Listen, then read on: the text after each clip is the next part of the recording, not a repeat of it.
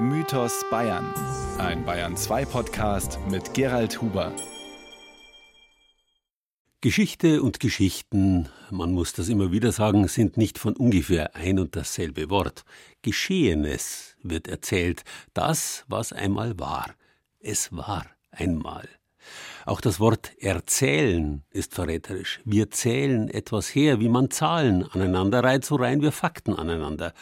Oder das, was wir mehr oder weniger reinen Herzens für Fakten halten. Und wir unterhalten uns dabei und darüber. Auch das so ein doppeldeutig vielsagendes Wort.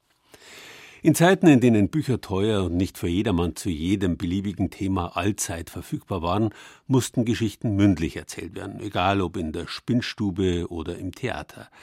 Wenn aber sehr viele Menschen gleichzeitig damit erreicht werden sollten, dann hat man das im Mittelalter und der frühen Neuzeit mit riesigen Festen und Festumzügen getan. Die reichen Herzöge von Bayern-Landshut waren im 15. Jahrhundert die ersten, die große Feste dazu genutzt haben, den Bayern und dem ganzen Reich immer wieder einzutrichtern. Schaut her, wir sind die Größten, die Reichsten, die Besten. Schaut euch die Habsburger an, die heimatlosen Habenichtse, die derzeit eher zufällig Kaiser sind, und schaut uns an. Mit uns an der Spitze wird das Reich eine glorreiche Zukunft haben. So oder so ähnlich. Doch ihre Geschichtserzählungen bei den prunkvollen Landshuter Hochzeiten oder Leichenfeiern haben sich nicht so ausgezahlt. Der Habsburger Kaiser Maximilian hat sich militärisch durchgesetzt und letztendlich auch den Wittelsbachern den Rang abgelaufen und die habsburgische Dauerherrschaft im Reich begründet. Von jetzt an erzählen Feste und Triumphzüge von seiner Macht und Herrlichkeit. Und wer danach vom 16. bis zum 19. Jahrhundert etwas zu erzählen hatte, eine Geschichte, ein Narrativ vermitteln wollte, der hat ebenfalls Festzüge veranstaltet. Hohe Herren genauso wie die Kirche mit riesigen Bilderreichen von Leichnamsprozessionen. Anfang des 19. Jahrhunderts dann begann sich die Geschichtswissenschaft zu etablieren. Sie erzählte künftig ausschließlich in Büchern und zunächst fast ausschließlich für Fachleute. Doch auch der normale Bürger hatte das Bedürfnis, sich zu unterhalten, sich über Geschichte und Geschichten zu unterhalten und sich dabei unterhalten zu lassen. Die Prunkzüge der Fürsten und die Risiken von Leitungsprozessionen sind passé. Stattdessen gibt es jetzt Universitätsfestzüge, Schützen, Turner und Sängerfestzüge, Festzüge der Gewerbetreibenden und vor allem Künstlerzüge. Die erzählen in vielen bunten Bildern und mit historischen Kostümen Geschichten aus der Geschichte und tragen damit zur Selbstvergewisserung des neuen Königreichs Bayern und der anderen europäischen Nationen bei. Die Münchner Oktoberfestzüge oder der heute noch stattfindende Festzug der weltberühmten Landshuter Hochzeit kommen aus dieser Tradition. Mit dem Festzug hat das Bürgertum des 19. Jahrhunderts ein Medium gefunden, in regelmäßigen Abschnitten und in populärer Form an bestimmte Sachverhalte und Gegebenheiten zu erinnern und damit auf unterhaltsame Art öffentliche Narrative zu schaffen. In der zweiten Hälfte des 20. Jahrhunderts ist diese Art der Geschichtsvermittlung und Selbstvergewisserung durch populäre Ausstellungen abgelöst worden. Die sind keine Bürgerveranstaltungen mehr. Jetzt haben die Historiker ihre papierenen Elfenbeintürme verlassen und beweisen Bürgernähe. Ganz vorn dabei sind seit rund 30 Jahren die populären Landesausstellungen des eigens dazu gegründeten Hauses der bayerischen Geschichte. Doch weil deren Beiträge zum großen bayerischen Narrativ anscheinend noch nicht genügten, hat der vorherige Ministerpräsident Seehofer bei seinem Amtsantritt ein eigenes Museum für bayerische Geschichte angekündigt. Das ist im Frühjahr eröffnet worden und zeigt die letzten 200 Jahre bayerische Geschichte, so wie der Wissenschaftler sie sieht und wie sie viele Bayern sehen oder sehen wollen. Die vorhergehenden weit mehr als 1000 Jahre vor der Gründung des Bayerischen Königreichs müssen ausgeblendet bleiben, zumindest in der Dauerausstellung. Darum kümmert sich jetzt die soeben eröffnete Landesausstellung unter dem Motto 100 Schätze aus 1000 Jahren. Lieber bayerisch sterben, als wie kaiserlich verderben. Das steht auf der sogenannten Gotzinger Trommel, einer Ikone der bayerischen Geschichte. Sie erinnert an den Aufstand der Ober- und Niederbayern gegen die österreichische Besatzung 1705. Die Gotzinger Trommel ist ein herausragendes Exponat der Landesausstellung im Museum der bayerischen Geschichte. Sie ist einer der frühen Beweise für ein eigenes bayerisches Nationalgefühl – die bayerische Geschichte beginnt aber viel früher, um 600 nach Christus. Da formiert sich das Volk der Bayern, und zwar hier an der Donau. Da, wo zu dieser Zeit, also im 6. Jahrhundert, die Post abgeht, wo die politischen Entscheidungen fallen, wo die großen Auseinandersetzungen ablaufen, das ist natürlich da im Donauraum. Deswegen spricht eigentlich sehr viel dafür, dass sich dieser Stamm der Bayern im politischen Zentrum geformt hat. Die Ausstellung beginnt mit imposanten Exponaten. In der ersten von zehn Abteilungen ist die nach ihrem Fundort benannte Fibel von Wittislingen ein absoluter Hingucker. Diese mit Gold- und Glassteinchen kunstvoll verzierte Kleiderspange wurde Ende des 19. Jahrhunderts bei Lauingen in der Schwäbischen Alb gefunden. Ein prächtiges Stück, schwärmt Ausstellungsmacher Reinhard Riepertinger. Die ältesten Exponate sind wirklich aus dem 6., 7. Jahrhundert. In aller Regel handelt es sich da um Grabfunde. Das ist zum Beispiel aus dem späten 7. Jahrhundert die berühmte Fibel von Wittislingen. Was ist eine Fibel? Das ist eine große Gewandschließe. Wenn man es jetzt modern sagt, das ist eine große Sicherheitsnadel. Nur halt sehr prächtig verziert und dürfte sicher einer Frau gehört haben, die der absoluten Oberschicht damals angehört hat. Diese Fibel ist fast 20 Zentimeter groß, das ist ein wunderbares Stück. Hier ist es dunkel. Die Wände sind schwarz. Die Vitrinen erinnern an Reihengräber. Die ältesten Funde stammen nämlich aus Gräbern. Wie die Reliquienschnalle eines Klerikers. Viel weiß man nicht über dieses Exponat, bedauert Reinhard Riepertinger. Das ist ein ganz spannendes Teil. Das ist nämlich die Schließe eines Gürtels und da war hinten ein Kastel dran, ein ganz kleines Kästchen und da waren Baumwollknospen drin, die vermutlich aus dem Heiligen Land stammen. Also eine ganz frühe Devotionalie, sage ich jetzt einmal. Wenige Meter vom Museum entfernt sind die mächtigen Quader der Römermauer zu sehen, die die Stadt Regensburg einst umgeben hat. Es sind die Reste des Nordostecks des Castra Regina, das die Römer 179 nach Christus unter Kaiser Mark Aurel hier erbaut haben.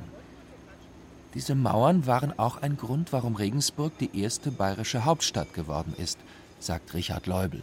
Der nächste Schritt ist quasi, wenn man so will, jetzt hat sich der Stamm gebildet, tritt langsam aus dem Dunkel der Geschichte. Im 6. Jahrhundert haben wir die ersten Erwähnungen schriftlicher Art der Bayern und auch eines bayerischen Herzogs aus dem Geschlecht der Agilolfinger. Und das verbindet sich natürlich stark mit Regensburg. Für die Zeit wäre München auch die falsche Perspektive, weil München, mei, das waren paar Bauerndörfer. Regensburg wird sowas wie eine Hauptstadt in dieser Zeit von Bayern. Und das, obwohl Regensburg an der Donau und damit fast an der nördlichen Grenze Bayerns lag, das sich damals im Süden bis nach Oberitalien erstreckte, Österreich inklusive weil dieses Osterrichi, dieses Österreich, diese Ostmark, die wird erst 1156 selbstständig und bis dahin gehört es zu diesem großen, großartigen Herzogtum Bayern. Die Agilolfinger Herzöge haben ihre Machtzentrale vermutlich im Bereich des heutigen Kornmarkts. Der Platz mit der alten Kapelle, auf dem heute Autos parken, steht für fast 2000 Jahre Geschichte in diesem Eck gibt es ja noch diesen alleinstehenden Campanile-Glockenturm von der alten Kapelle, wo eigentlich auch römisches Mauerwerk, also hundertprozentig weiß was nicht, da auch drin steckt. Und das war natürlich eine Wahnsinnskontinuität. Der Kornmarkt, der bayerischste Platz in Regensburg und auch ein Kristallisationskern für dieses frühe Herzogtum Bayern. Wenn jemand aus Lüsternheit Hand an eine Freie legt, sei es eine Jungfrau oder die Ehefrau eines anderen, büße er mit sechs Schillingen. Wenn ihr ihr das Kleid über die Knie anhebt, büße er mit zwölf Schillingen. Wenn jemand eine Jungfrau gegen ihren eigenen Willen und den ihrer Verwandten entführt, büße er mit vierzig Schillingen und weitere 40 Schillinge muss er an den Fiskus bezahlen. So bestrafte man Übeltäter im frühen Bayern gemäß der Lex Baiuariorum. Es ist das erste Gesetzbuch der Bayern. Auf dem Exemplar, das in Regensburg zu sehen ist, hat ein Richter sogar seine Notizen hinterlassen. An einer Computerstation werden hier in der Ausstellung Besucher gefragt, was passierte, wenn in der damaligen Zeit jemand, genervt vom ewigen Gebell, den Hund seines Nachbarn umbrachte. So viel sei verraten, die Strafe wäre nicht sehr hoch ausgefallen. Die Lex Biovariorum, das bayerische Stammesrecht, in einigen Handschriften ist es noch überliefert. Wir haben eine der ältesten Handschriften, die wir zeigen können. Das ist schon ein spannendes Ding, weil man da ziemlich genau sehen kann, wie ist eigentlich so das gesellschaftliche Leben geregelt. Die Todesstrafe gibt es überhaupt nur in einem einzigen Fall, nämlich wenn der Herzog getötet wird. Ansonsten gibt es das nicht. Das Museum der bayerischen Geschichte steht auch deshalb in Regensburg, weil man hier sehr viel Geschichte im Original sehen kann. Allen voran den gotischen Dom und die über 310 Meter lange steinerne Brücke, einst als Weltwunder des Mittelalters gefeiert. Regensburg wurde im 11. und 12. Jahrhundert durch Handel steinreich. Was die steinerne Brücke da so auszeichnet, ist, dass die ja einen wirklichen Fluss überbrückt mit höchsten Fließgeschwindigkeiten und dass die eigentlich alles Mögliche überstanden hat und bis heute noch steht. Und diese steinerne Brücke war diese zentrale Nord-Süd-Verbindung im bayerischen Donauraum. In verschiedenen Blautönen präsentiert sich der zweite Ausstellungsraum. Blau ist die Farbe des Meeres. Wir sind in der Zeit der Kreuzzüge, aber auch des Handels. Von den internationalen Beziehungen der Bayern im 17. Jahrhundert erzählt das Firmenlogo eines Kaufmanns, das auf dem Schulterblatt eines Grönlandwals aufgemalt wurde. Es steht für die damalige Welthandelsroute nach Venedig.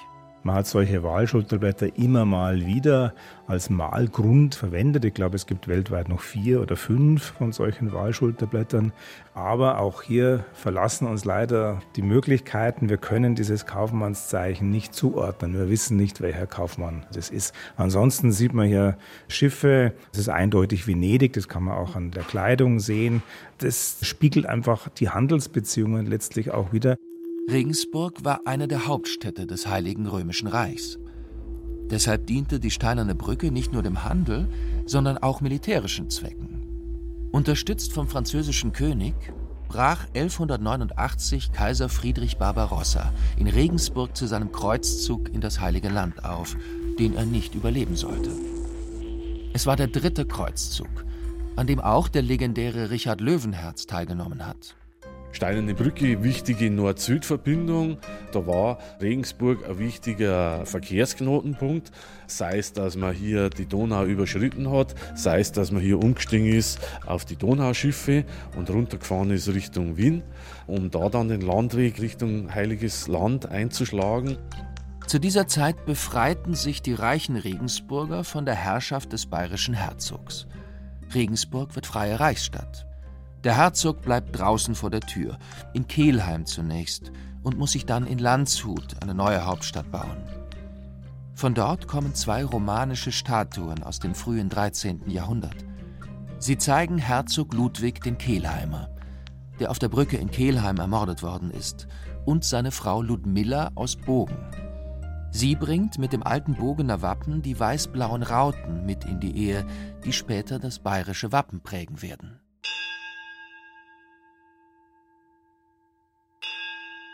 So dunkel wie spätere Zeiten es gesehen haben, war das Mittelalter nie. Es entstehen großartige Kunstwerke. Etwa das Niederalteicher Evangeliar, das irgendwann zwischen dem 11. und 14. Jahrhundert für das niederbayerische Benediktinerkloster gefertigt wurde. Eine prachtvolle Handschrift mit den vier Evangelien des Neuen Testaments. Da geht es vor allen Dingen um den Prachteinband der dieses Evangeliar umgibt. Ein mit Gold und Edelsteinen besetzter Einband mit Jesus Christus in der Mitte. Also wirklich ein Teil, vor dem man echt, wenn man davor steht, in die Knie geht. In der dritten Abteilung erzählt die Ausstellung die Zeit um 1400. Es ist die Zeit von Margarete Maultasch, der Landesfürstin von Tirol. Sie hatte es im 14. Jahrhundert gewagt, sich nicht den patriarchalen Gepflogenheiten zu fügen und selbst dem Papst die Stirn geboten. Die Folge? Üble Nachrede. Über einem dicklichen Körper mit kurzen Gliedmaßen saß ein großer, unförmiger Kopf. Wohl war die Stirn klar und rein, und die Augen schauten klug, rasch, urteilend, spürend. Aber unter einer kleinen, breiten, platten Nase sprang der Mund effisch vor, mit ungeheuren Kiefern, wulstiger Unterlippe. Das angeblich unvorteilhafte Äußere von Margarete Maultasch ist vielen heute noch bekannt aus dem Roman von Leon Feuchtwanger, Die hässliche Herzogin. In zweiter Ehe war sie mit einem Wittelsbacher verheiratet, einem Sohn Kaiser Ludwig des Bayern. Es gibt wirklich zeitgenössische Quellen, wo das ganz anders steht und das hat sicher auch mit ihrer speziellen Geschichte zu tun, weil sie sich ja von dem ersten Mann hat scheiden lassen und dadurch hat sie einen schlechten Ruf bekommen und ihre Gegner haben ja dann diese Hässlichkeit wohl unterstellt, die auch schon relativ früh danach auftaucht. Und auch auf diesem Bild, das so ein bisschen nach ihrem Tod entstanden ist im 14. Jahrhundert, sieht man schon diese wulstige Oberlippe, die da bei ihr gezeichnet ist. Die Ausstellungsmacher präsentieren zahlreiche Prunkstücke aus Gold und Silber, meist aus dem Besitz von Adel und Klerus. Reinhard Riepertinger setzt aber nicht nur auf die Kronen und Kreuze der Mächtigen, sondern auch auf Exponate, die den Alltag der kleinen Leute beleuchten. Eins meiner Lieblingsstücke ist der Erdglobus-Pokal, den mir Gustav Adolf geschenkt hat in Nürnberg 1632. Anrührend finde ich aber auch was ganz was Einfaches, was wir in der letzten Abteilung zeigen. Ein Findelkind-Zettel aus der Zeit um 1800 in München, wo also eine verzweifelte Mutter das Kind an der Stiege abgelegt hat mit einem Zettel, bitte kümmert euch um mein Kind, ich kann es leider nicht. Und das ist eine spannende Geschichte, die man dazu erzählen kann weil die Kinder wurden ja danach dann benannt, wo sie gefunden wurden. Also bei der Stiege, dann hieß er eben Stiegler. Aus dem 14. Jahrhundert stammt ein düsteres, fast skurriles Exponat. Es sind die Lederstiefel der Frau von Peinting, der einzigen Moorleiche, die in Bayern je gefunden worden ist. Über die Frau weiß man aber leider nichts. Ich finde diese Stiefel super. Die Stiefel sind unglaublich gut erhalten. Also wirklich ganz fantastisch. Hat natürlich damit zu tun, dass das Moor ja luftabschließend ist und organisches Gewebe sich da einfach gut erhält. Warum diese Frau im Moor bestattet wurde, das weiß man letztlich nicht. Solche Moorleichen, das spielt im Volksglauben, im Aberglauben, wenn man so will, eine große Rolle. Das verbindet sich mit Magie, mit Kindsmord, mit Hexerei. Das Moor ist die Verbindung vom Diesseits mit dem Jenseits. Auch in Bayerns Geschichte gingen wirtschaftlicher Niedergang und religiöser Fanatismus oft Hand in Hand. In Regensburg wird das jüdische Viertel 1519 brutal zerstört, wie zuvor schon in Nürnberg. Außerdem führen Willkür und Ausbeutung Anfang des 16. Jahrhunderts zu den Bauernkriegen. Was die Exponate angeht, fallen die Bauernkriege unter den Tisch. Es gibt schlicht keine Waffen, die erhalten geblieben sind, sagt Reinhard Riepertinger. Was im Umlauf ist, alles Fake. Auf den Texttafeln sind die Bauernkriege allerdings ein Thema. Also im Wesentlichen, wenn man jetzt auf dem Gebiet des heutigen Staatsbayern bleibt, spielen sich die Bauernkriege in Schwaben, also im heutigen bayerischen Schwaben ab. Kempten ist da zum Beispiel ein so ein Schwerpunkt, weil der Fürstabt relativ heftig reagiert hat gegenüber den Bauern. Oder aber auch in Franken. Würzburg ist ja einer der Schwerpunkte. In Altbayern selber bleibt es ruhig. Im Gegenteil, als nämlich die schwäbischen Bauern nach Bayern reinkommen und im einen oder anderen Dorf dann die Bevölkerung versuchen zu überreden, dass sie mittun, da passiert es eben nicht. Sie machen nicht mit, sondern im Gegenteil, sie tun sich zusammen, um diese Eindringlinge von außen wieder loszuwerden. Die Herrschenden hatten sich im Laufe der Jahrhunderte aber nicht nur innerer Feinde zu erwehren, sondern auch äußere Bedrohungen.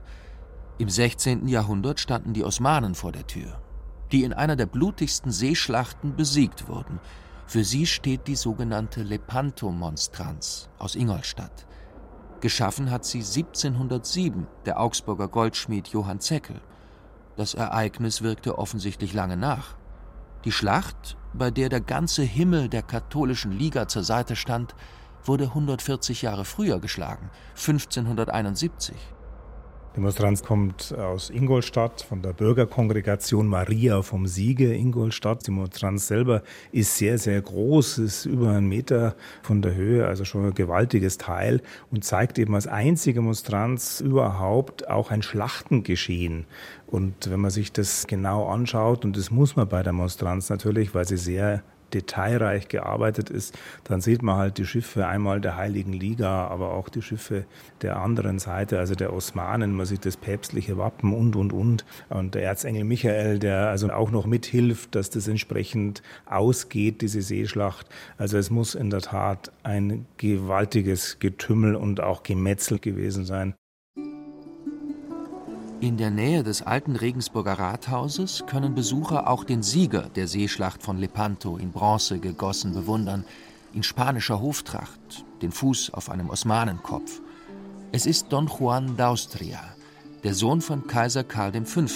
und der Regensburger Bürgerstochter Barbara Blomberg. Gezeugt wurde er am Heidplatz, im früheren Gasthof Goldenes Kreuz. Dort ist der historische Akt inschriftlich verewigt. In diesem Haus von alter Art hat oft geruht nach langer Fahrt Herr Kaiser Karl Fünft genannt, in aller Welt gar wohl bekannt. Der hat auch hier zu guter Stund geküsset einer Jungfrau Mund. Er war von Gicht geplagt und dann hat ihn die ganz junge Barbara Blomberg wenigstens zeitweise von seiner Gicht erlöst und hervorgekommen ist der Don Juan Austria, der diese Seeschlacht gewinnt. Sein großes Ziel, die Einigkeit der Kirche zu retten, hat Karl allerdings nicht erreicht. In der Folge der Reformation kam es zu einer epochalen Katastrophe, zum Dreißigjährigen Krieg. Es war Anfang des 17. Jahrhunderts, in dem die Mächte Europas um den rechten Glauben, vor allem aber auch um Macht, Herrschaft und Besitztümer rangen, Bayern blieb papsttreu und ein Bollwerk der katholischen Liga mit ihren Feldherren Tilly und Wallenstein. Die Reformation fasst natürlich schon in Bayern dann auch Fuß, aber die Wittelsbacher Herzöge halten da ganz streng und auch radikal dagegen. Bayern wird das katholische Bollwerk im Deutschen Reich und spielt dann für dieses kleine Land ganz herausragende Rolle, trägt die katholische Liga. Die verschiedenen Truppen verwüsteten Europa. Mittendrin Bayern. Und mit dem Krieg kamen die Seuchen. Dafür steht ein Pestkarren aus der Pestkapelle St. Rochus in Schwabmühlhausen im heutigen Landkreis Augsburg. Wir zeigen einen der letzten erhaltenen oder vielleicht den letzten erhaltenen Pestkarren überhaupt, mit dem man die Pesttoten auf den Friedhof geschafft hat. Das ist einfach ein sehr spannendes Teil, obgleich es eigentlich nur ein einfacher Karren ist. Erzählt er natürlich sehr viel von dem Leid und von dem Elend, das damals war. Das Museum wendet sich an alle Sinne seiner Besucher. Hier dürfen sie sogar an Pestkräutern riechen. Die Menschen wussten nicht, woher die Krankheit kam. Sie dachten, dass sich Pestkranke mit üblen Dünsten anstecken würden. Die versuchten sie mit Gerüchen zu bannen. Das Spannende ist, dass es da zwei unterschiedliche Stufen gab. Es gab einmal die Pestkräuter für die Reichen, die also Geld hatten. Da waren dann etwas edlere Stoffe drin, wie Rosenblätter und solche Geschichten. Das hat besser gerochen.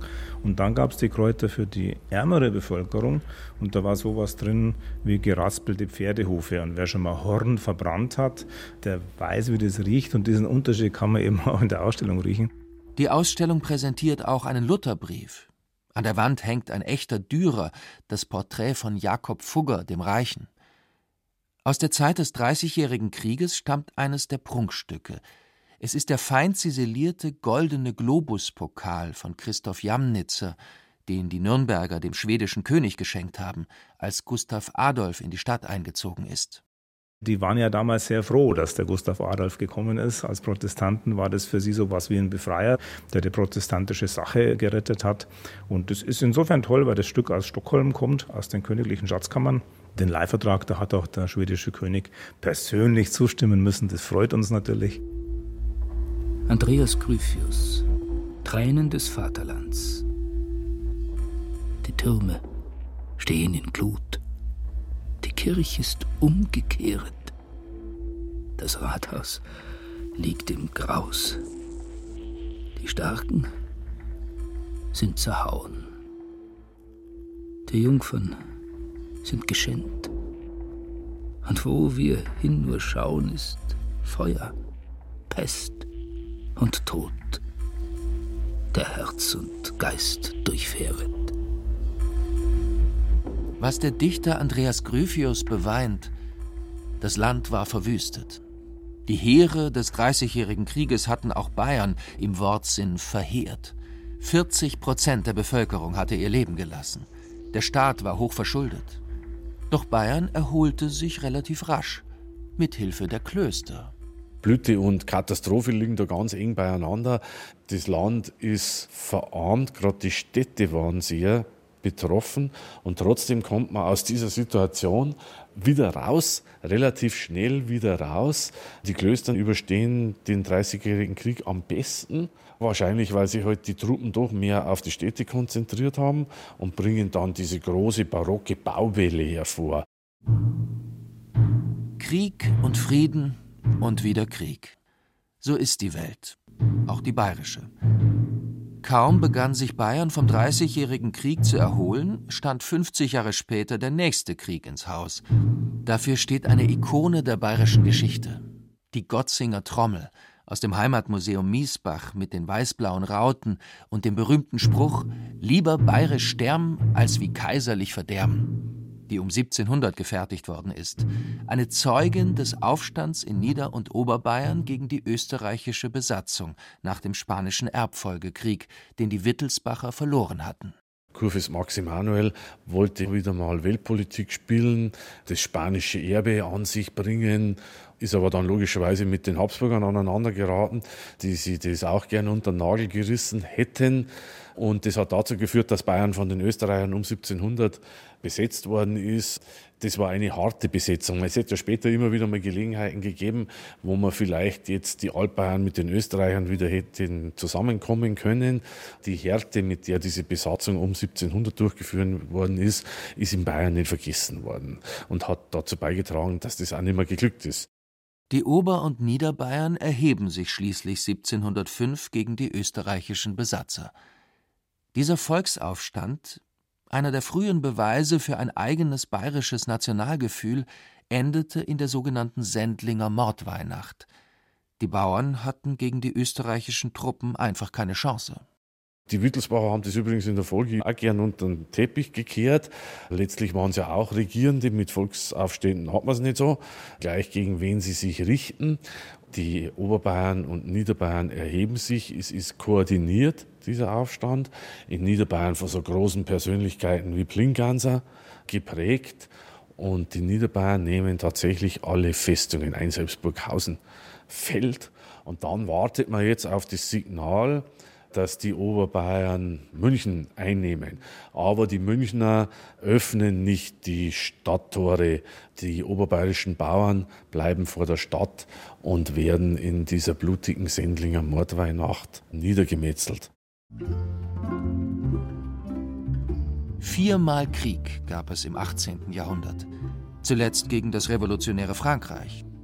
Im letzten Raum hängt ein Gemälde, das aus Versailles gekommen ist – der deutsche Fürstprimas Karl Theodor von Dahlberg verneigt sich auf dem Bild vor Napoleon.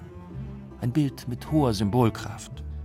Bayern stand zu Beginn des 19. Jahrhunderts an der Seite Napoleons, um aber rechtzeitig die Seiten zu wechseln, als sich die Niederlage des französischen Kaisers abzeichnete. Die nächsten Kriege lassen nicht lange auf sich warten. Und sie werden schlimmer denn je. Aber das erzählt das Museum dann in seiner Dauerausstellung, die um das Jahr 1800 beginnt, mit der Entstehung des modernen Bayern.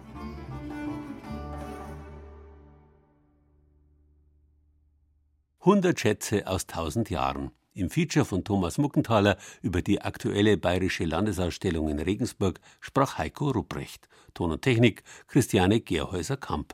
Regie Eva Demmelhuber. Ich freue mich, wenn Sie bei meiner nächsten Podcast-Folge wieder mit dabei sind. Herzlich, Ihr Gerald Huber.